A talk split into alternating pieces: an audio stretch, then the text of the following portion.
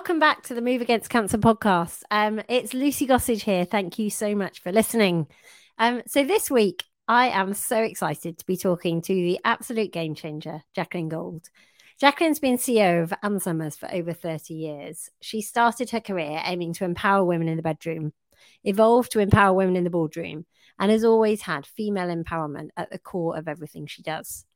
She also has breast cancer I came across Jacqueline when I listened to an amazing interview she did with Steven Bartlett on Diary of a CEO. So obviously everyone knows about Ann Summers. We all know um, what that brand stands for. Um, but I never really thought about the lady behind the brand. Jacqueline has had one hell of a life so far. And I'd really recommend going back and listening to this interview where she discussed some of the huge highs and lows in both her professional and her personal life. It's a hell of a story when I messaged her on Instagram, uh, having listened to this podcast, one asking whether she might consider joining us, in all honesty, I never really expected a reply. But I guess, as Jacqueline would say, get comfortable with being uncomfortable, and you never know what might come of it. Jacqueline uses her platform to empower women to be their own champions, to follow their passions, to celebrate success, and to put themselves out of their comfort zone. These are all themes that resonate really strongly with me. I cannot wait to chat with Jacqueline, and I really hope you enjoy it. Um, Jacqueline Gold, thank you so much for taking the time to join me. Um, I'm going to start with a quote that I found from you on Twitter. Um, sometimes it can be hard to step outside of your comfort zone, but you never know what magic you might find in that uncomfortable place. Um, now, I'm not going to lie, I'm way out of my comfort zone talking to you. Um, firstly, because I always, you know, I always question why someone as busy and, you know, as influential, who's doing so much amazing stuff, would take time to talk to, you know, to talk to me. Um, but also, I've actually only ever been brave enough to go into an Ann Summers shop once, and that was about 15 years ago. Just been dumped with a boyfriend, and some of my uni girlfriends came up and decided that a trip to Ann Summers was the way to drown my sorrows. Um, so I wondered just to just to start, could you tell me the most recent time that you've been out of your comfort zone? Gosh, um, I mean, I, I I like to think I'm somebody that you know, being out of our comfort zone is is uncomfortable, and I think that you know you need to get comfortable with being uncomfortable. Otherwise, everything just stays the same. And if we want to progress forward and if we want to take, particularly, you know, the subject we're talking about here, if we want to take um, some control in our lives, you know, then we do have to, we do have to step outside our comfort zone. So, um, you know, as we know, going to see our oncologist, uh, mm-hmm. uh, excuse me, Lucy, but going to see our oncologist every three months is a moment in time of being outside our comfort zone because we never know what's going to be, you know, w- what we're going to hear. Mm. So, um, and, you know, it doesn't matter how successful you are, you know, if you're in that place where you are suffering from, you know, a, a, in my case, breast cancer, you know, is something very challenging, then you're no different to anybody else. Um, so it's the same for all of us. I just think I'm somebody who um, I have learned through business, probably, probably through my business, and also I've faced a lot of, um, lot of, you know, challenges throughout my personal life. Uh, you know, throughout my, I'm 62 now, so I've faced a lot of challenges ever since, you know, I was sort of in my early teens. Um, and those challenges can can they can challenge you and change you and shape you in different ways. You know, in my case, I think it actually has made me more resilient. Um, I think it's made me more determined. Um, not that I'd ever want to have those challenges again, but I am somebody who likes to see the positive in everything or the lesson in everything. You know, what can I learn from this? And certainly, um, you know, my, I mean, I was diagnosed in 2016. Actually, I started off with stage two uh, breast cancer, which was I, I was told very curable. Unfortunately, things didn't turn out so so great for me. And each time I've had a relapse or a setback, I have made it, you know, I sit down quietly on my own and I think about, okay, what is the lesson here? What is the good in this? What can I take from this? And I need to do that for my own sanity. It's my way of coping with it. And I can't, if I were to sit there and drown in my sorrows, which of course we all we all have periods of doing that. But then I think, right, I've I've done that. I now need to really climb out of this. And, you know, why has this happened to me? Um, and then take something good from it and hopefully um, inspire other people, or maybe it's about, um, you know, being healthier in my own life or inspiring my daughter, whatever it is. Um, you have to find the good in either good in a bad situation. That's easy to say, and I I like to think that my job as an oncologist helps me to kind of look at life very differently and appreciate the good things and the small things and and being healthy and fit and you know all, all the little things that we tend to take for granted but um when something tough does happen it's i you know i haven't had a lot of bad experience in my life but when i have and i've tried to turn them around and remind myself that it is just i broke my collarbone once and and it was just before big race telling myself it's just a collarbone didn't actually help do you ha- have you had to work on that that self-talk to I never tell myself, oh, it's just cancer, don't worry about it. I don't approach it in that way.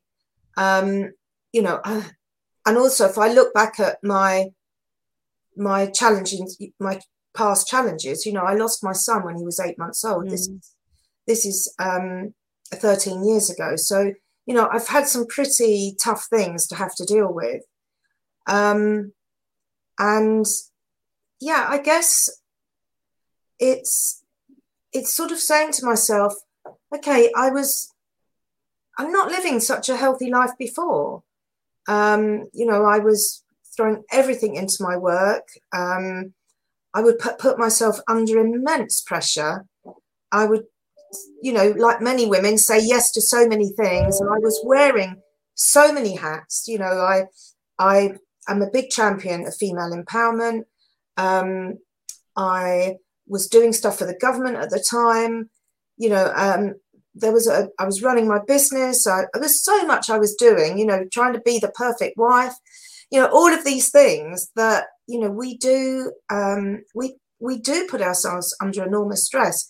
And really, I think, and you may maybe disagree or not agree, but I think when you have um, an illness, whether it be as something as simple as tinnitus or you have something like breast cancer, is your body telling you that things aren't right and you're not doing the right things and and and that you need to to maybe make changes.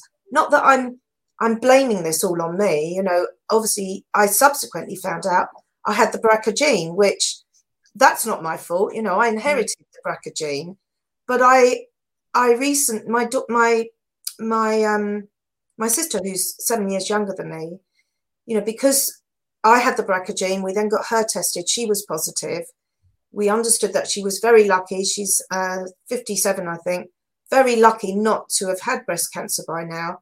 She has since been extremely brave and had a double mastectomy, and she's also had her ovaries removed. I take that one as one of the positives of me having breast cancer that I have actually been able to save my sister. So that's one of the positives that I've taken from this experience. Yeah. So I think it's I think if you dig deep, you will find something. And it's going to be different for everybody but it just it i need to i need to feel that this isn't all in vain you know i'm i i want to help other people i want to carry on i want to live as long as life as possible and if i could if i'm allowed to lucy and this is just uh, just from my own experience one of the things i would like to share with you and actually any oncologist that might be listening yeah I'm a very positive person, as you can probably tell. and I I don't want to repeatedly hear that I have a, a life shortening disease. I only mm-hmm. need to hear that once. Don't please don't tell me more than once. But I then want to hear I have long life potential because I believe I do. And I think it's just, you know, these are the things that help people in my situation is that that positive outlook, that looking at things through a positive lens. And the more we can do that, the more we can we can feel empowered. You know, I I I'm always putting together, uh, you know, I do it for my work, but I put together a health strategy. Mm-hmm. I want to feel that I am, that it's not just all on your shoulders. I want to feel that I'm doing something to support and help myself heal.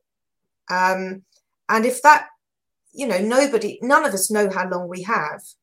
Um, you could argue that we're all terminal, but I just want to feel that I'm doing all the things I can you know, like obviously, I know that you're passionate about um, exercise and you know you do this fabulous podcast and, and the charity that you run.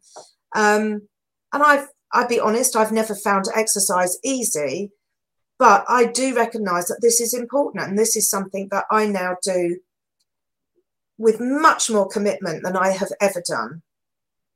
Because i have a 13 year old daughter and i want to be a healthy mum for as long as I possibly can be.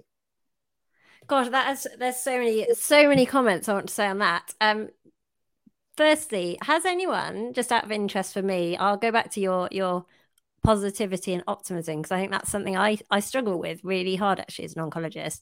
But um, before that, has anyone ever talked to you, any of your oncologists or healthcare professionals, about the benefits of, of physical activity or not? Just a, a, a quick, uh, very quick yes, no?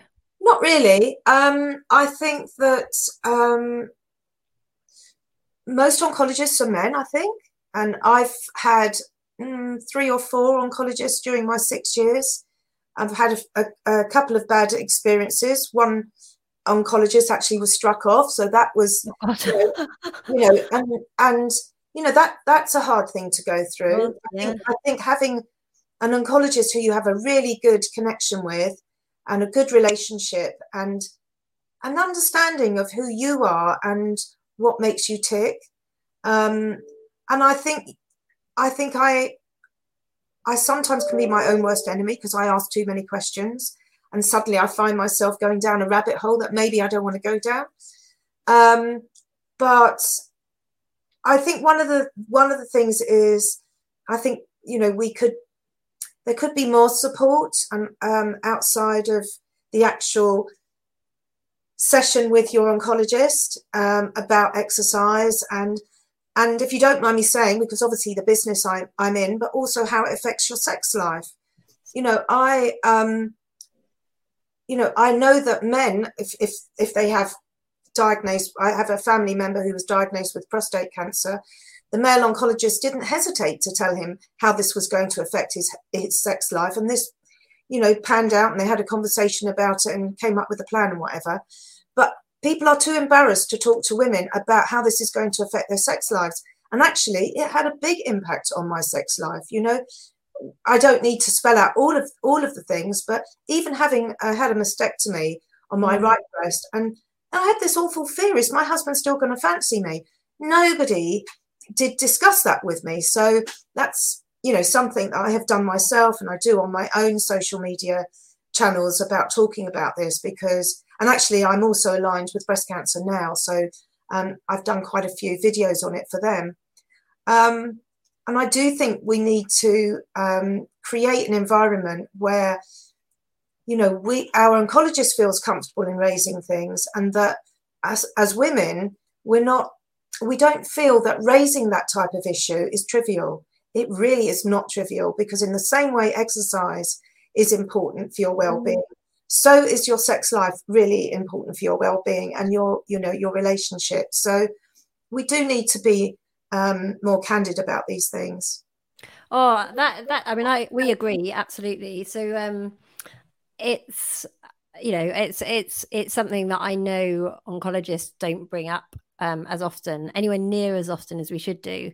Um, and we actually did a, a, podcast interview with three young people and a sex therapist a few few months ago. And one of the things that that they said, so these were young people who'd had cancer. Um, one of the things they said was that the only time sex was ever discussed was in a you shouldn't have sex without protection. You shouldn't do this. You need to be aware of this. So it was all very negative, and there was no problem solving. There were no solutions. There were no um, it was either not brought up at all or it was discussed in a very negative way. Um, we've actually the very next podcast, Jacqueline, after this one, is just all about sex. oh, that's um, brilliant. That's, a man with prostate cancer, women I'm, with breast cancer. Yeah, I'm, I'm, really happy to hear that. Actually, just to mention, just to indulge me for one minute, during my first year of treatment, which was brutal, um, you know, I lost my eyesight. I couldn't feel my feet. I mean, I think I had, I think I counted 23 side effects. Um, I actually came up with a new product range for Ann Summers um, called My Viv, which stands for my very. Have you heard about it? I, uh, of course I have, Jacqueline. I've done my homework. oh, okay, okay. So it stands for my very important vagina, which actually I managed to get Lorraine Kelly to say twice on the Lorraine program. So I was very proud of that.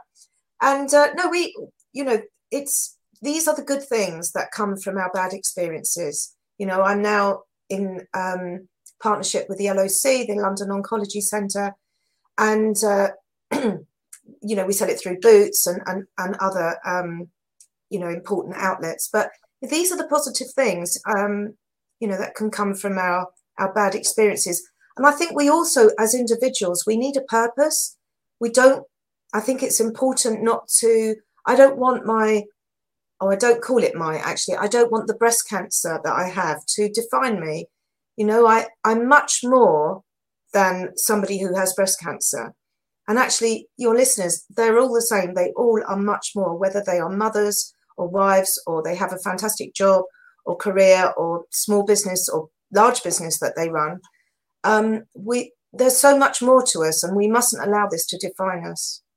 Oh, we. I. I think one of the things I took from just reading about you is that actually probably most people who who know of you would not know that you had breast cancer and it's it's obviously a massive part of your life but it doesn't need to be a part of your public persona um and and it's certainly not something that you need to talk about or should yeah I, I guess something i i wonder about and i've wondered about quite for for a while is being well known being a, a celebrity in inverted commas who has cancer or something else awful going on in some ways must add a huge element of pressure because you've got to juggle your work, you've got to juggle your family, and I, I don't know if you if you've ever felt kind of pressure to to do something to to kind of do something meaningful with your your adversity because you're well known you have a platform. I and I, i've always wondered is that is that a pressure that that you felt? Is it exhausting if you have?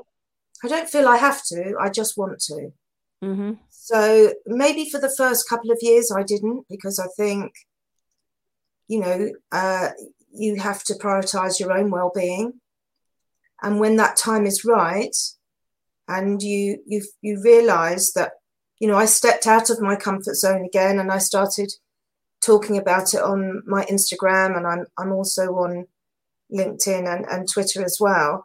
Um, and as I step, as I started to share things, I just noticed how much people really wanted to hear hear about that. Um, and when you feel that you're actually adding value and you're you're helping people, um, you know, there's something very satisfying about that. And so, you know, that's one of the reasons why I wanted to come on on your on your podcast. So, um, yeah, I think it's got to be in your own time, and you know, no, I, nobody should be under pressure. But I think when you have a profile, what hap- what you do have to face into is once you do share your experiences, then you you are then uh, inviting people to have that conversation with you whenever they want to, and I'm okay with that. But that must be hard sometimes. Do people message you on on social media and say, "I've got breast cancer"? You know, what did you do with this? How did you do with it? This side effect? How do I, you know, what? How do I? Do, how do I have sex with a dry vagina or whatever? Do, do you get lots of messages from people like that? I, I do get quite a few, if I'm honest. And sometimes uh, I don't really look at my messages until the evening when I'm sort of sitting down. And sometimes I'll rattle back a reply there and then. Sometimes it might take me a couple of days to think on it, but I I try to answer everybody. Oh, you answered me, which I didn't expect. um, going back to the My Viv range, I think you know talking about about sexuality and appearances, it isn't something the NHS does well. Have you ever thought about trying to to use your platform to work with the NHS in kind of an education sense. So you've developed a range and some great products and have got personal insight and no doubt professional insight from, you know, people who or, or organizations that that know about um I guess know I know ways of managing different side effects. Have you ever thought about about doing anything with the NHS? Yeah, I have done. Um, it's enormously difficult. Um, you know, reaching out to such a huge organization. I mean, I, I don't know. I mean, obviously you will know this, but you know, I think it's the third largest employer in the world. Um, mm. it's absolutely massive and, um, you know, under a lot of strain as well. So it, it you know, it's, it's, it's easier to go to a charity and work with a charity. Um, and I find that much more at the, mo- at the moment. I mean, gosh, if, if the NHS wanted to do something with me, I would absolutely jump at the chance because I think if we can reach more, you know, more people, um, that's a fantastic thing. And I have so many ideas. Um, but it, it it's a bit like trying to do business with the government. You know, it's like it's like hitting your head against a brick wall. So I find that I find that really difficult. Um, but I, as as I said earlier, I work with breast cancer now, um, and um, you know we've done some fantastic campaigns and uh, you know different things together. So, but you know there's there's things coming up all the time, and I'm I'm you know always available to to support where I can. I think you're probably right to to stick with the charities. From this is how Move started trying to do anything within the NHS. Is it's a it's got a very no can do attitude compared to charities which you know have ideas and yeah we'll make it happen which is is really refreshing. Um something that i see very often with people when they're diagnosed with cancer is that that sense of losing control.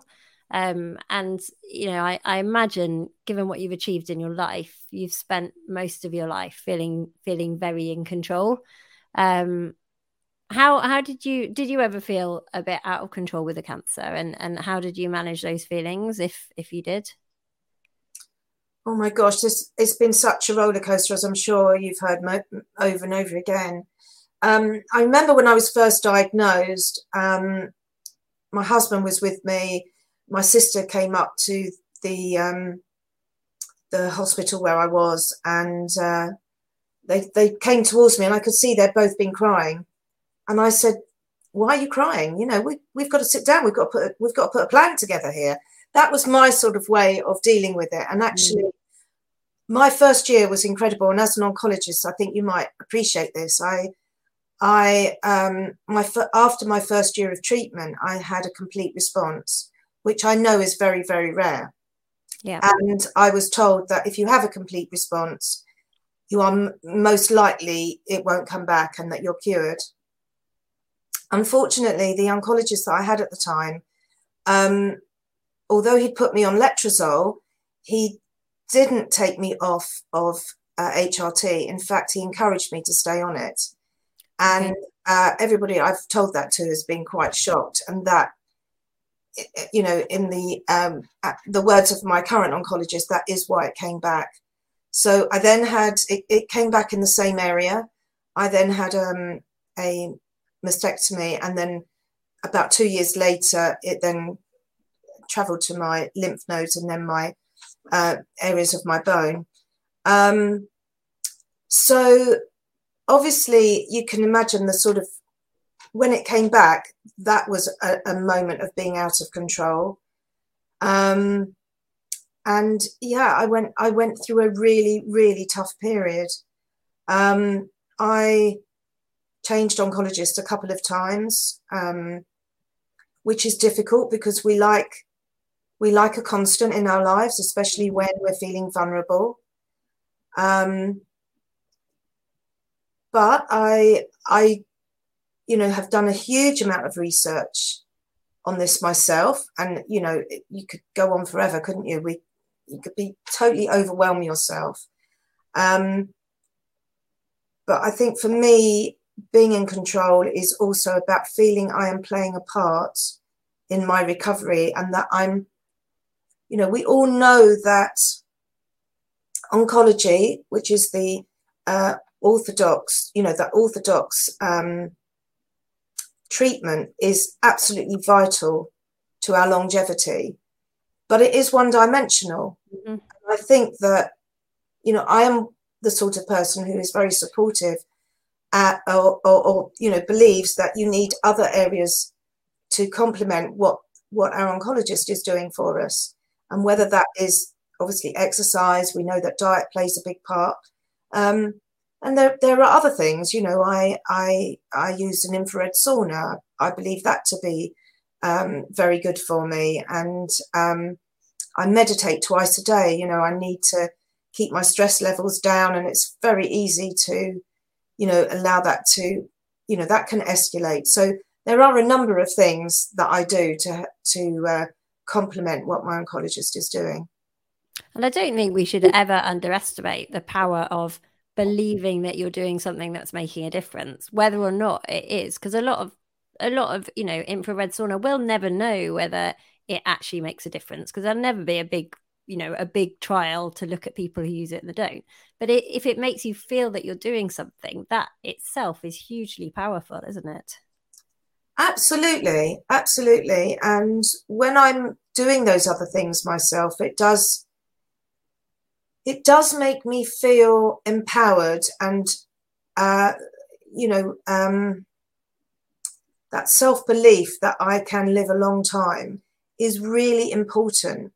And if it means doing things like having a vitamin C infusion, uh, which I which I'm I'm doing at the moment, whether you're quite right, you'll never know whether those things work. But I tell you what, it's very empowering. Mm. It really lifts me, and that's the place I want to be in.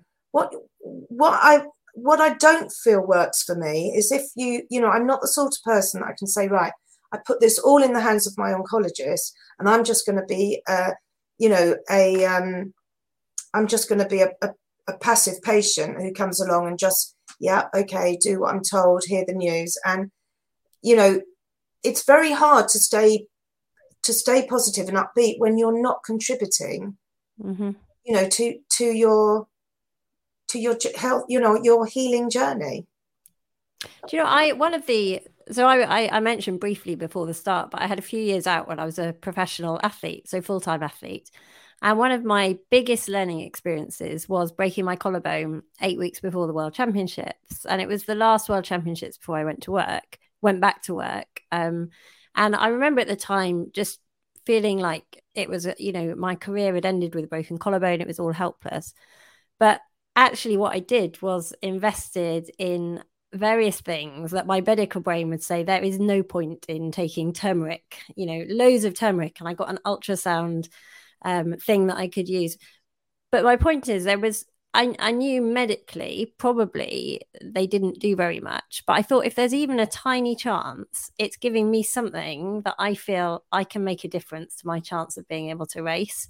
And it was such a useful experience because so often um, I, I, guess it just helps me relate to that feeling of ha- taking back control when it feels like control's been taken. It's something that I could do that might make a difference. And, and if I felt that it was, sorry, did you recover? I did. I did. did. and who knows whether it was because of the ultrasound and the turmeric, or whether it was, you know, I had a, I had it operated on, but um, I, I could go and race. But it was just such a useful experience of of being a patient and and yeah it wasn't cancer it wasn't life threatening I, mm-hmm. I almost feel embarrassed talking about it to people who've who've got cancer or had cancer but actually it did give me a massive insight no but when it affects your passion and your career it's massive mm. and and uh, uh, yeah i guess it's helped me understand how feeling that you're doing something is so empowering to people who've got any kind of of, of chronic condition um, I'm really interested in meditation because I imagine you're perhaps someone who who doesn't naturally find it easier to stop and sit still. I mean, I, I love the idea of meditating, but I oh, that's so true. Um, I I've tried meditating on and off for years, and I find it so difficult. Um, anyway, I had a bit of a relapse uh, a, a, few months ago, and um, I felt so stressed by it. You know, you just, and actually, it wasn't the relapse. It, in fact, you probably wouldn't even call it a relapse, but it was just that, you know, what you, what the oncologist says and what you hear are two different things often. Yeah. And you just focus on that negative. And so I, I, somebody told me about the London uh, Meditation Centre, which is run by a lady called Jillian Lavender, and she also uh, has is an author. She's written a book on meditation uh, and her colleague Martin Miller. And um, I thought I'm I'm going to go on this course. It was a, a four day course at Notting Hill Gate, and um, it just it just introduced me. I mean, I'd done meditation before, but it just took me to a new level. And there was about twenty other people there, and they'd all had different things happen in their lives that brought them to this this one place. And I found it incredible, absolutely incredible. And I found that my sleep was, once I'd done this course, my sleep was improved. I couldn't bear the thought of not meditating.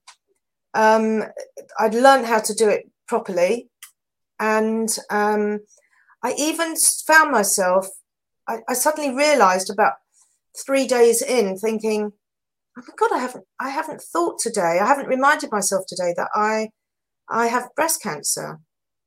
You know, and that's such a, a it's such a wonderful thing to go three days without actually thinking about, you know, waking up and thinking, oh yeah, you know, I've got breast cancer. It's, you know, it's those little things that make such a huge difference. And, um, you know, I know a lot of people find it difficult, but if you can find a way to break through, I did. And, you know, it just was amazing, even to the point where the colors of the of flowers and just things around me suddenly were so vibrant and um, you know different. It, it really had an, an amazing impact on me and still does. Do you meditate every day? I meditate twice a day for 20 minutes at a time. And if you look at your phone, you know, it comes up at the end of the day and tells you how much screen time you've used that yeah. week. I promise you, you've got time to fit it in and I've I've learned as well. I can meditate anywhere. I mean, I'll meditate on a train. I've just got my my headphones with me. I meditate on a beach. It doesn't matter where I am. Um, I can always find a little slot somewhere to, uh, you know, even if I'm multitasking and I'm, you know, I'm on that, um, you know, I'm on my infrared sauna. I'll do it then. I'll, I'll anywhere. I love, I love, I mean, I'm really intrigued by that because for someone who is such a, you know, such a leader and a game changer and a high flyer and bossing people around and making, you know, changes to actually incorporate that into your life. I'd love to think that one day I might be able to do that. But um, you, re- you know, at first you don't think you've got the time, but when you actually learn how to do it properly, you realize that you're so much more productive hmm. in the time that you're not meditating. Um, than you were before. Something you said when you were you were talking about meditating was was waking up every day thinking you've got cancer. Is it is that is that what happens with well I guess without meditation? It did happen. Um I don't feel that way now. Um I don't have that you know, and that's not to say I'm not going to have it in a year's time. I don't have that fear that waking up, and I'm sure people watching this will know what that feels like. You know, you you wake up and then suddenly it's ding. Oh yeah. Mm. Um, and I think that if you meditation has definitely helped that, and also just having a purpose, just you know, reevaluating. I mean, the great thing about lockdown is it did give us all chance to reevaluate our priorities. Yeah.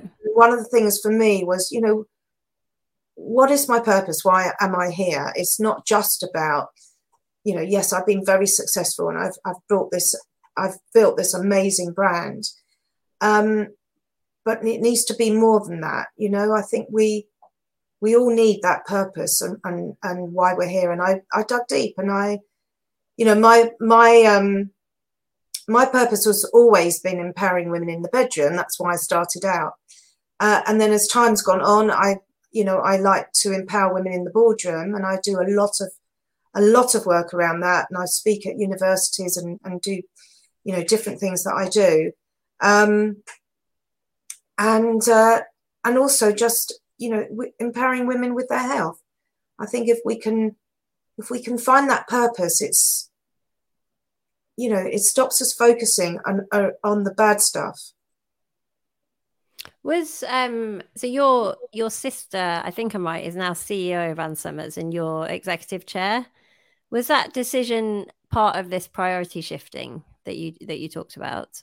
Yeah, I mean, I as a family, we've we've gone through, you know, a, a very tough five years. We we're extremely close. Um, my father's 86. My sister uh, is uh, younger than me, but she's had to carry the burden of both our health, you know, be there to support us and be our cheerleaders. Um, and also, we we run a family business. Vanessa has been fantastic in keeping that running. But, um, you know, we all know that we have to give priority to our own well being. So, um, you know, breaking, I mean, I'm very passionate about Ann Summers. I'm very passionate about what we do. And I, you know, I've been doing this for 40 years now, believe it or not.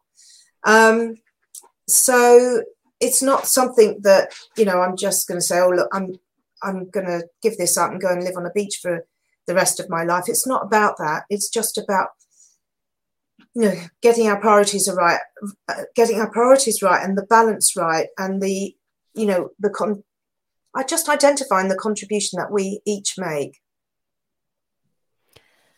so um some of the some of your your twitter feed if anyone's listening it's worth having a scroll through because you have a lot of motivational messages but actually they're all they're all revolve around a few key theme, themes. Um and it it sounds that you um you're quite good at self talk um and you mentioned I can't remember the read it somewhere or or I listened but you you you talk about sending an email to yourself of all your strengths and your key achievements and when you're nervous about something reading it to yourself. Um, and I love this. It's something I did as an athlete actually. When I thought I didn't deserve to be on a start line I'd write myself I'd have a list of why I did deserve on the start line. Um, I, I wondered whether, you know, w- which of the lessons that you've learned through your amazing 40 year business career um, have helped you through some of the tough times with your cancer diagnosis and, and your treatment? So, um, the one thing actually, and it was my sister helped me do this. When you when you're going through cancer treatment, you you know that you you know there's a there's a cycle of uh, uh, of feeling awful. I, I'm let's say it's 10 days out of the out of the four week cycle that you feel dreadful and then you come out of that and then you have a few good days and then you go yeah. back feeling dreadful again um, and this, the second round of uh, chemotherapy that i had in 2018 was actually a lot worse than the first one so i had platinum the oh, second yeah. time round and i found that made me feel even worse so at least with the at least with the taxol and um, the FEC, I think it was, it just made me feel really tired. And you just sleep your way, you know, I just slept my way through the whole thing. Yeah. But the second time, two years later, I just felt ill with it. And I couldn't even, you know, as, as I said, I, I lost my eyesight. I couldn't watch the telly. I couldn't do anything.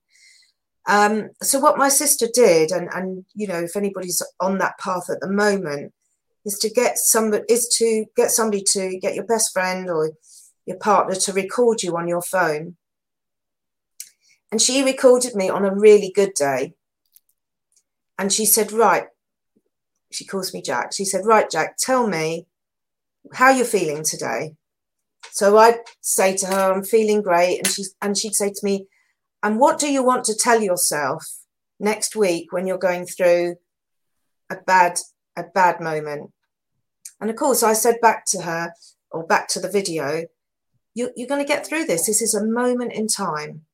You're going to get through this, and in a few days' time, you're going to be feeling okay again. And and whatever else I said, I can't remember now. It's a few years ago, but that that really helped me. So on the bad days, I would just watch that video or play that video back. And uh, you know, again, Lucy, maybe you've done something similar. In, I in- so I love I love this. And actually Jade, um, who who works for Move Charity now, she is in her twenties and she had cancer. Um, and she talked on an earlier podcast. So she had to have really high dose chemotherapy where she was in hospital in a in a single room in isolation for say three or four weeks, and she had to have I think two or three cycles of that.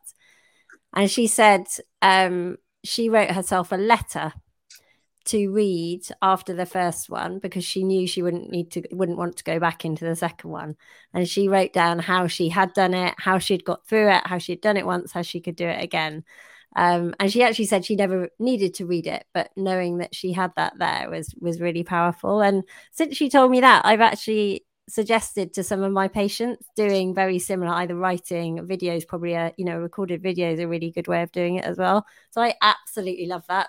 I'll be if anyone's listening and has tried similar, let us know whether you've tried it and how how you how how it's helped.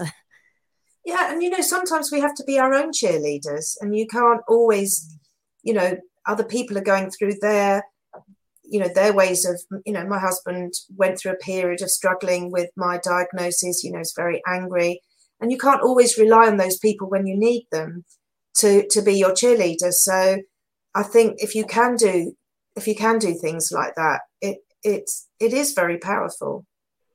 So that brings me nicely on to one of your one of our questions because we're you know we're British and, and, Brits are not very good at at singing about our successes. Um, and and something you do really well um, that I I really struggle with actually um, is being your own cheerleader. And you've talked about an example with your cancer, but actually you do it very well with your business and you talk a lot about empowering women not to be afraid to to shout about their successes. Um, and I, I found a great quote actually. This is from your Twitter. I did a bit of stalking, but it really struck with me. Um, for those women who are already successful, if we're to inspire the next generation of women behind us, it's time to raise your head above the parapet and boldly celebrate your success. Um, so what are your tips for people you know like me or, or, the charity actually move? I think we do amazing work but we're not very good at pitching to funders and saying you know selling the great work that we do. Um, what tips can you give those of us who aren't confident at, at promoting our our successes it's a shame isn't it? Because it is a female trait that we and i think it, it go it, it goes back to how we were brought up. You know boys are brought up to be brave girls are, be, are brought up to be polite and helpful. And uh, you know we we have a tendency to you know play our achievements down and let um, you know the men around us you know uh, do do that side of things you know and, and bold, boldly celebrate their success as they do very very well i think what drove me to do this was that um, obviously i have a young daughter as I said earlier, Scarlett was a twin.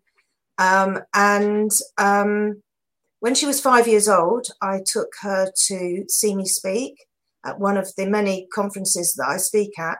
Um, and incidentally, when I used to do them quite prolifically, they were, you know, always full of men. Very rarely mm. were there a lot of women in the room.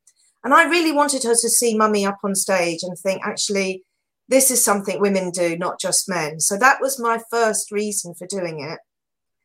Um, and then I was very, very fortunate in, in 2016 to be awarded a, a CBE by the Queen. And again, I took my daughter out of school because I wanted her to see to see her mummy, um, you know, be the most proudest moment of my life, to be honest. Um, other than the birth of my children, was to to receive that award. So yeah. it's so important for her to see that. And I, I just one of the things that um, you know I constantly try to say is that we successful women um, do need to lead by example. And it's those successful women that really do need, if we want to inspire, and I'm going to repeat what you just said there, but if we want to inspire the next generation and actually our own daughters, um, and, and our sons, you know, if we want to inspire them, we've got to stop being um, apologetic about who we are and what we've achieved, and we've got to stop being modest. And we need to, um, you know, for their sakes, we need to say, "This is what I've achieved," and be proud of that. And that will inspire. And I, you know, we do it in our own business uh, Ann Summers, um, and that does inspire the, you know, those that that um, pipeline of women coming up thinking, I want to be like that. I want to be that. You know, and if we want equality, um, which uh, you know, I was sp- only speaking at an event recently called Thrive. You know, we need. Uh, this isn't, in my view, this isn't a female problem. This isn't everyone problem. Mm. You know, because if we want equality, if we want households to have, you know, the best income that they can have, then this isn't just a woman's problem. This is an everybody's problem. And we need we need men to be agents of change. We need uh, we need to create allyship within business, um, and we've got to stop um, playing down the wonderful things that we've achieved. And I think a lot of that, and you go back to that email that uh, you mentioned you you mentioned earlier, and if I if I'm allowed to just uh, elaborate on that, you know, so many women come to me and say that they they suffer from um, help me out here, Lucy. What's imposter syndrome? Imposter syndrome. That was my yeah. yeah. yeah. And and you know what? We've all done it. I've been there. I I I remember uh, um, years and years ago. I was going to this government roundtable dinner, actually held by Vince Cable, who was the uh, you know he was the I don't know if he was the leader at the time, but anyway, he was involved in the um, the Liberal Democrat Party, and um, you know we talked about imposter syndrome at this at this dinner. Um, and I think the trouble is, we just so many women think, you know, I don't deserve to be there, and yeah. yet there are so many talented women in this country. You know, eighty percent of my board are women. Uh, our top four uh, highest earners at Ann Summers are all women you know these are fantastic women that are you know and they're not ball breakers excuse the expression mm. you know when i don't we're not i'm not looking for table bashers or chest beaters you know these are quality women who have empathy that are warm that have a fantastic history you know stories their mums they're doing brilliant jobs um, and there's many of us out there. You know you don't have to be um, like they show you on on you know you don't have to be a dragon uh, to be successful but we do need to show that side of us. We do need to be authentic um, and we do need to celebrate and and our success and that's why i said in that in wherever you saw that uh, you know if you are one of those people that has wobbly moments do an email to yourself list out all the things that you've achieved in your in your life both business and what you've achieved in your personal life. And when you are having a wobble, or if you're going to step outside of your comfort zone, or you're going to go into a speech, or maybe you you were talking then when you're doing a pitch, you know, read back what you've done and just remember, and uh, you know how awesome you are. I mean, I, you are awesome. You told me at the beginning you're you were telling me your story, and it's a fantastic story. Um, people want to know about that. Well, we're you'll be pleased we're all women at Move Charity. Um, although we did have a conversation last week saying we think we need a, a bullish man to come in and do and do the, the promotion of us, which I think we need to go away and rethink that and actually work out how we can do that that ourselves with the you know the nice women that we are. Well, maybe it's just you know we all complement each other in business. You know, you all have different skills. It doesn't have to be a man. If it's a man, then great. But it doesn't have to be a man. Don't just think only men are confident enough to stand up and, and, and do that. That's not true. Um, you know, there are some amazing women that, that can do that for you. I have to say, I do love the self talk, and it's something I always I poo pooed until you know people. I'd hear people say say examples similar to to what you've just said, and I I kind of think it wouldn't work, but it, it does work. It really works. Um, so investing a little bit of time in understanding how your psychology works can be really and just to say, Lucy, you know, as a child, I was incredibly shy, incredibly shy. And the one thing I, I would share to everybody and, and your, you know, your charity listening, listening in, is that how do you go from being a, tw- a shy 21 year old to, um, you know, the owner of a multi-million pound company? Mm. How do you do that? you know you can't be shy all your life and and be that successful and we go back to excuse me i'll just grab a drink here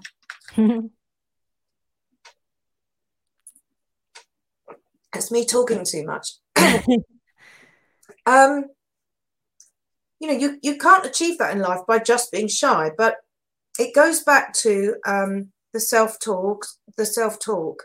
And the one thing I had in abundance when I was younger, although I was painfully shy, I had a lot of courage and still do. So if you have the courage to step outside of your comfort zone, you know, I remember when I when I founded the Ann Summers party plan, as it was known then, we call it our sisterhood now. Um, you know, the Tupperware style parties. I remember holding um, my first big event in in uh, Brighton at the Grand Palace Hotel for 200 women. It seemed like a fantastic idea at the time when I, pla- when I planned the idea. But then when I had to go out on stage and talk to them all, it was like, oh my God, what have I done? And I never ever forget that moment. But if you've got the courage and the passion, once you're out there, it's amazing. You know, great things do happen because suddenly you are talking to 200 people about what you believe passionately about. And then when you come off, you think, oh my God, I did that. And when you do it, that gives you the confidence and the, uh, you know, the drive and to go on and do something a little bit more, you know, push yourself out of your comfort zone a little bit more. So, I had um I had a I, I I've done a few talks about the benefits of exercise for people with cancer at conferences and I tend to get people up doing a bit of exercise at the start with some cheesy music. And I, was doing a talk at a breast cancer conference, and I it was a UK breast cancer. I, in my head, I just thought it was going to be about 20 people in a room, and it was in a big posh London hotel. And I walked in, and there were 300. You know what? You know the classical oncologists in their suits and their smart dresses. And I was, I just thought, I can't, I can't put my music on and stand on that stage and get them all dancing. Um, and I, I actually went back to my athlete psychology and sat there writing to myself, "You can do it. You can do it. You've done it before." Um, and I did it, and it, it was actually fine. But and what I was did, What was what was the response? Uh, they got up and they got involved, and it was brilliant. but I, I'm I haven't been that out of my comfort zone in um in quite a long time. I think. Yeah, fantastic, and you know we have to remember that those people that we're looking at, they breathe the same air as us. They might be wearing suits, but you know, they've all got personalities, they've all got, you know, their own story to tell. They're... Everyone goes to the loo in the morning. Absolutely. um, so uh, um, I've got a couple more things. If you if you've got time, I'd, I'd just like to explore. Um, so Ann Summers, I think the brand of Ann Summers, everyone knows what Ann Summers stands for. We may not have all kind of bought something from Ann Summers, um, but we all have a clear picture of what you do. Um, and I guess in some ways, Ann Summers and cancer treatment have quite a lot in common because they're both quite intimate. Um, they both involve people opening up and being honest about personal lives and, and feelings. And you've created this probably one of the best, biggest, best well known brands in the UK. Um, I think cancer survivorship or living with cancer, whatever you want to call it, has has got a brand that the you know the media perpetuates and generally you'd imagine a picture of someone without any hair perhaps being sick because that's what you see on the television. Um i don't know whether you think that's fair or not but if is there anything that you you would like to change about the way that living with cancer because so many people are living with incurable cancer but have a you know have a long long expected um, lifespan despite cancer? Is there anything that you would like to see changed about about that perception? Yeah i think um i think that's a really good question actually um when i was first diagnosed i chose not to tell anybody other than my immediate my husband um, and uh, my immediate family, my sister, my father, etc. And I did that because I I had such a positive attitude.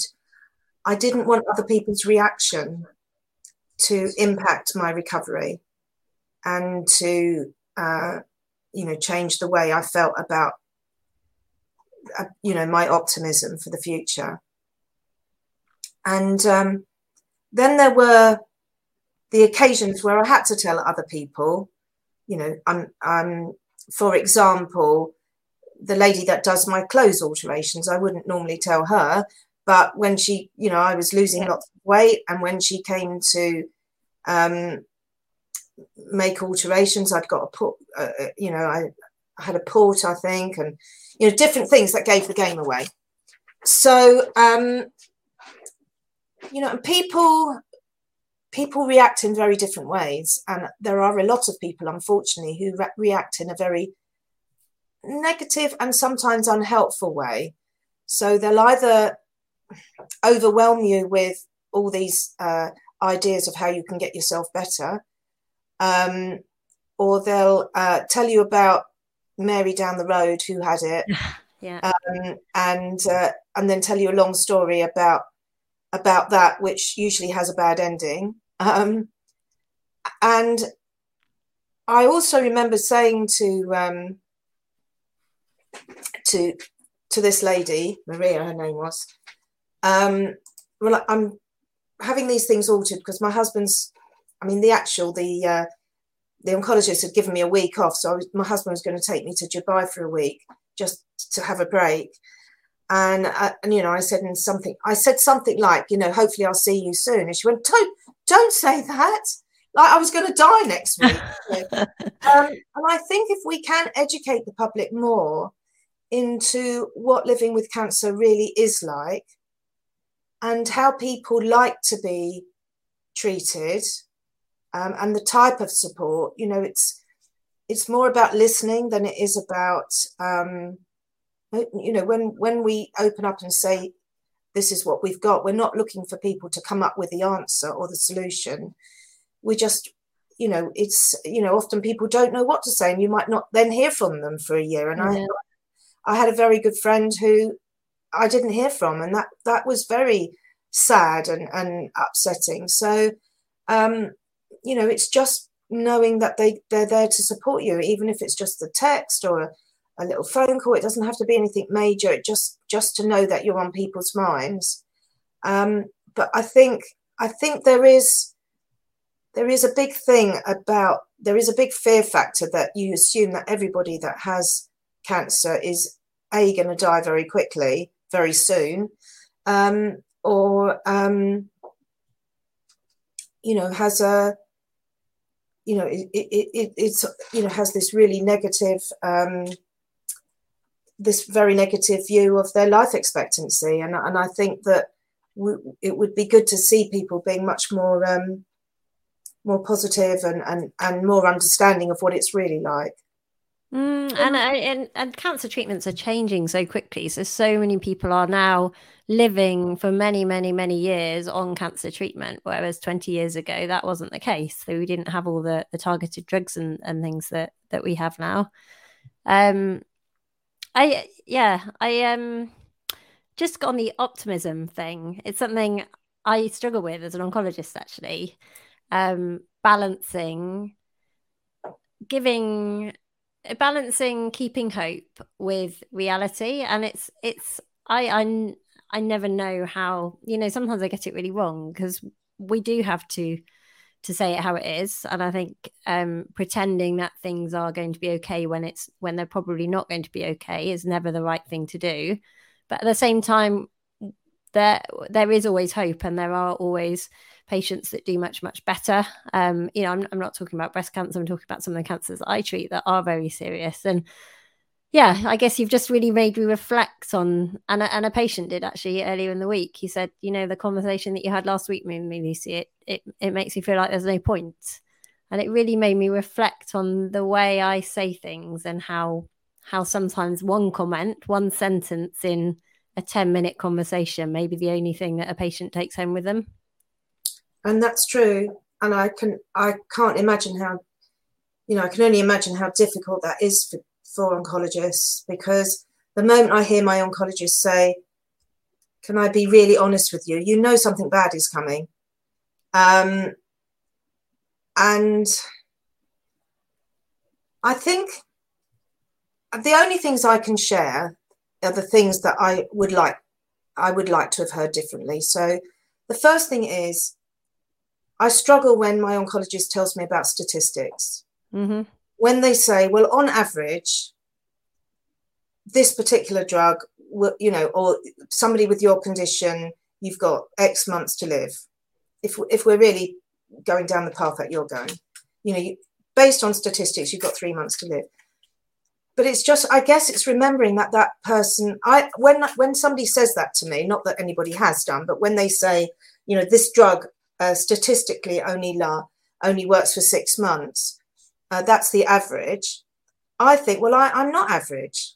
Mm-hmm. I'm not average. You know, I, I've never been average. You know, that's how I'm thinking. Yeah. Um, and I, I don't want to be treated like I'm average. I, I, you know, I, there are always, in any situation, there are always two ends of the scale, aren't there? Yeah. So that's yeah. why I struggle with, that's why I struggle with statistics because, you know, there are people, um, and I don't know the figures, by the way, I'm making this up. But, you know, there's people with breast cancer that might only live a year, and then there's somebody like uh, Olivia Newton-John, who I think lived 20 years. Absolutely, yeah. You know, uh, they are they are the two extremes. So we shouldn't be saying, and I believe the statistics for breast cancer is is it five years? I I, I try not, and I never Google by the way because I don't want to know stuff like that. But you know, whatever it is, we, you know, ha- that's not helping. We're not. That doesn't relate to that individual. So um, maybe it's about saying if you're going to say this the average is x maybe it's then saying but i've also got people that you know have lived for 20 years or you know i've got people still that i'm looking after and i've been in oncology for x years. You know something so that we know that there is hope.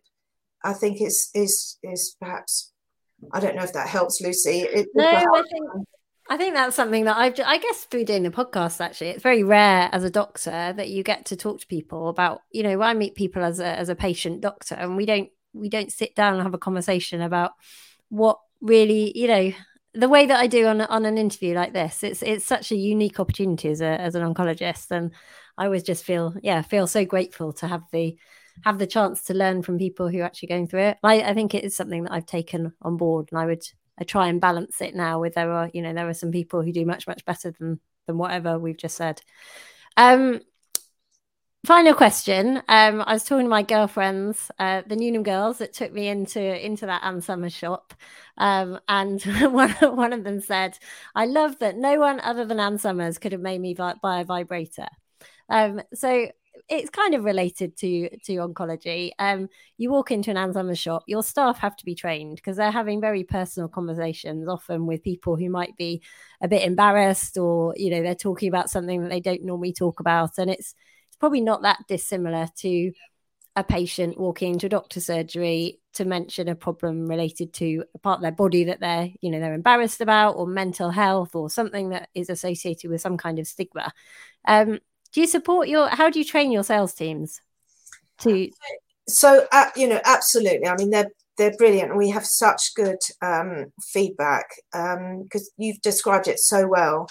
Um, and yes they are trained and we do we have sexperts and uh, you know we have a tone of voice. I think it's um, it's understanding you know it isn't just about what happens on the shop floor actually. It's it's it's much uh, it's much bigger than that. You know, when we when we sit down and we have our brand meetings, which um, you know, I I'm you know guardian of the brand of everybody in our business. Um, you know, it's about we talk about what is our tone of voice, what do we stand for. Um, you know, our everything is about that consistency. Um, you know, whether it be